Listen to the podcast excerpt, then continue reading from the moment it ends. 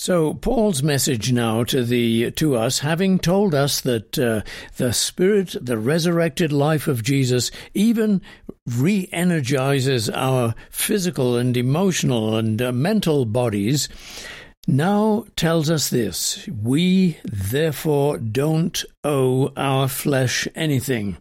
It says more accurately, therefore, brethren, we are debtors not to the flesh to live according to the flesh. Well, there's a lot in there, and it's a, it's a, a, little bit difficult to grasp what Paul has in mind, but let's explore it and see if we can get somewhere with it. This is uh, Colin Cook and How It Happens. Thank you very much for joining me today. You're listening once again to the good news of the gospel described in this awesome book of Romans, written by Paul, whom Jesus called to a mission for him. The book of Romans describes more than any other book in the Bible the atoning work of Christ, the work that God has done in His Son to redeem us, to buy us back, to reconcile us to His heart. And then it teaches us how we believe, how to trust in this great, awesome news about God. You might want to listen in every Monday through Friday, 10 o'clock in the evening, repeated at 4 in the morning on KLTT AM 670 in the Denver and Colorado and surrounding states areas. So this is the verse. Let's read it. Therefore, brethren, we are debtors not to the flesh to live according to the flesh. Well, let's break down a little bit what these words mean, and then let's try to get our mind around what they might uh, imply for us. He says, therefore, well, you've always heard me say, what's the therefore there for? Paul is making a semi conclusion here, isn't he?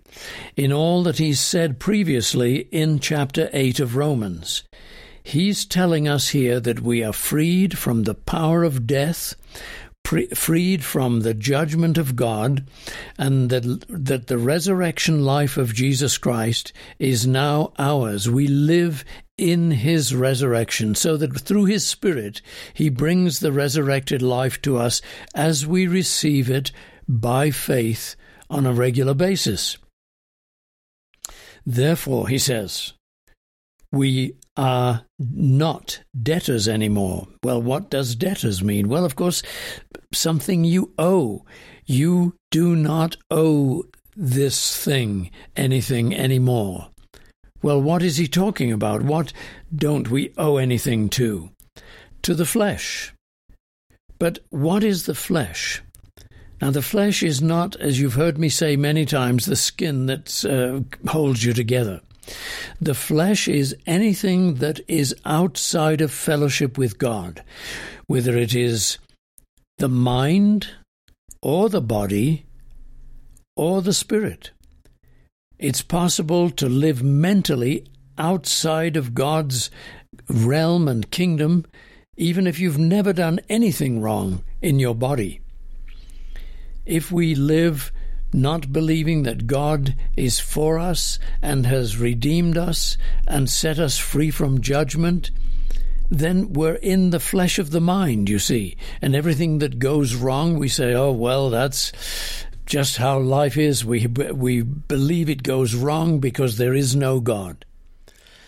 But Paul is telling us we're free from that attitude. We, brethren, have no indebtedness towards our human nature. Well, let's get that a little bit more practical still. I remember years ago when I was counseling a man who was who said to me that he had not uh, darkened a step door, a, a rather darkened a church door, to the term he used, for 38 years. He had not been to church for 38 years. He'd had a sexual issue, a big sexual addiction problem, and um, he tried twice to go to church. As he got near the door and walked up the steps to the church door, he was about to pull the door open and he stopped and he said, I can't go in. I just can't do this. And he walked down those steps and went back home. What was going on? Well, he explained to me that he felt such guilt and such shame and fear over his life and his addiction that he felt unworthy to go through those doors. Now, what was his human nature telling him? His human nature was telling him, You're too bad to go into this church. You've done too much wrong. You deserve to be guilty for the rest of your life. You deserve to be ashamed for the rest of your life. You can't go in here and expect mercy from God and blessing and help. And so, you see, he was listening to his nature, his human nature, and his human nature was telling him, You owe me something. You owe guilt, you owe shame, you owe fear to God, and therefore you cannot come in here. Isn't that just astonishing, the thought of that? What did faith do then? Because then we counseled faith and he started going to church. We counseled that his faith can say to him, to his human nature, I don't owe you anything. Jesus Christ took you in judgment to the cross and died that judgment on your behalf and my behalf. I am therefore free from guilt, I am free from shame, and I am free from fear, and I therefore have the freedom to walk through the doors of this church, and that is exactly what he did. You see, this is learning to understand that you don't owe your human nature anything.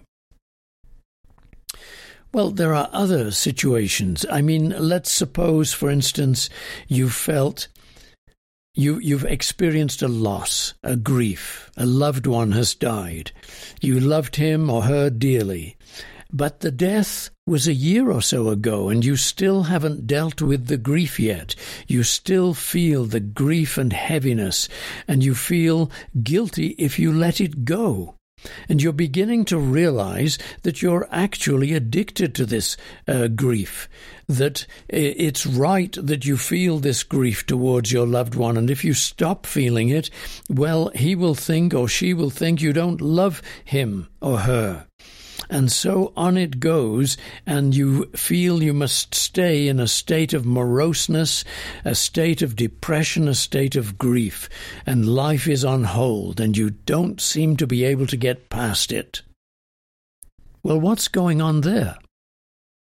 Your human nature is saying, You don't really love this person if you don't feel grief all the time. You ought to feel grief and you ought to feel misery, and you have no uh, right to go on and be happy anymore because your loved one is dead and you ought to feel sorry forever. Now, you see, what is your human nature telling you? It's telling you there's no restoration, there's not going to be a resurrection in which you will see your loved one again. Uh, it's telling you that life is an endless misery because there's no resurrection of Jesus to bring life to you, and you should feel miserable and sorrowful all the time. And certain people have a view of this, even if it's not grief over a lost loved one. The feeling that they have to be miserable and morose and depressed all the time. In fact, they've got a victim syndrome based upon guilt. Your nature, your human nature, is telling you that you owe it that. But how does faith respond? Faith says, I am in the resurrection of Jesus Christ, freed from the judgment of the law, freed from my human nature that tells me I am under sin and living uh, in the identity of sin. I am no longer in the kingdom of Adam, and therefore God desires me to let go of my grief now. It is time to relieve it.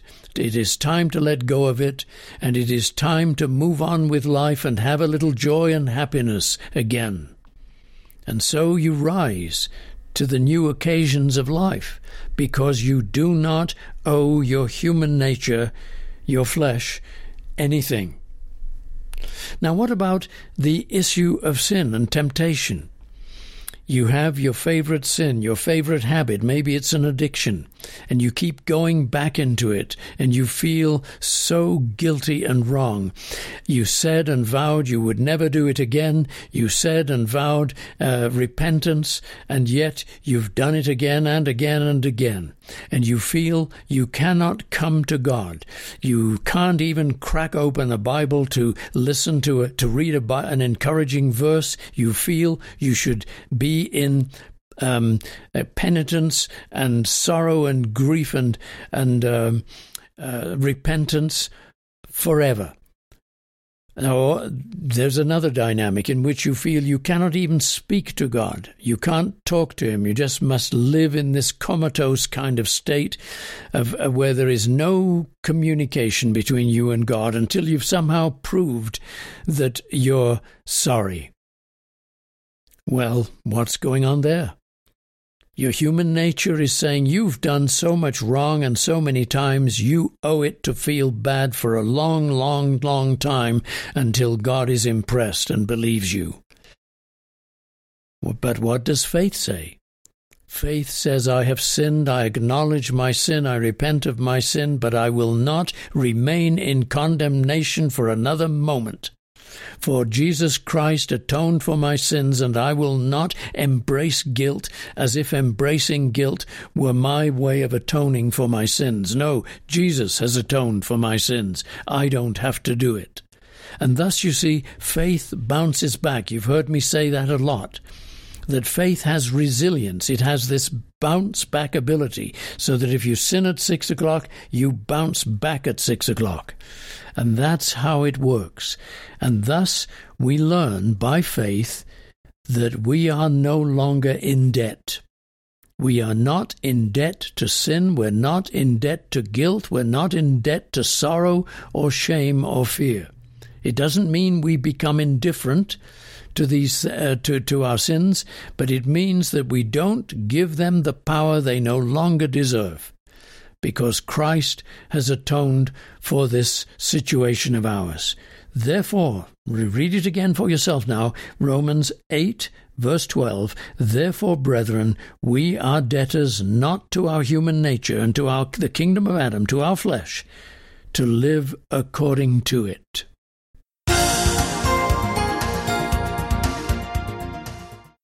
Well, thank you for joining me today. And if you'd like to support the program, remember you can. This is re- listener supported radio. You simply send a donation to FaithQuest, P.O. Box 366, Littleton, Colorado 80160.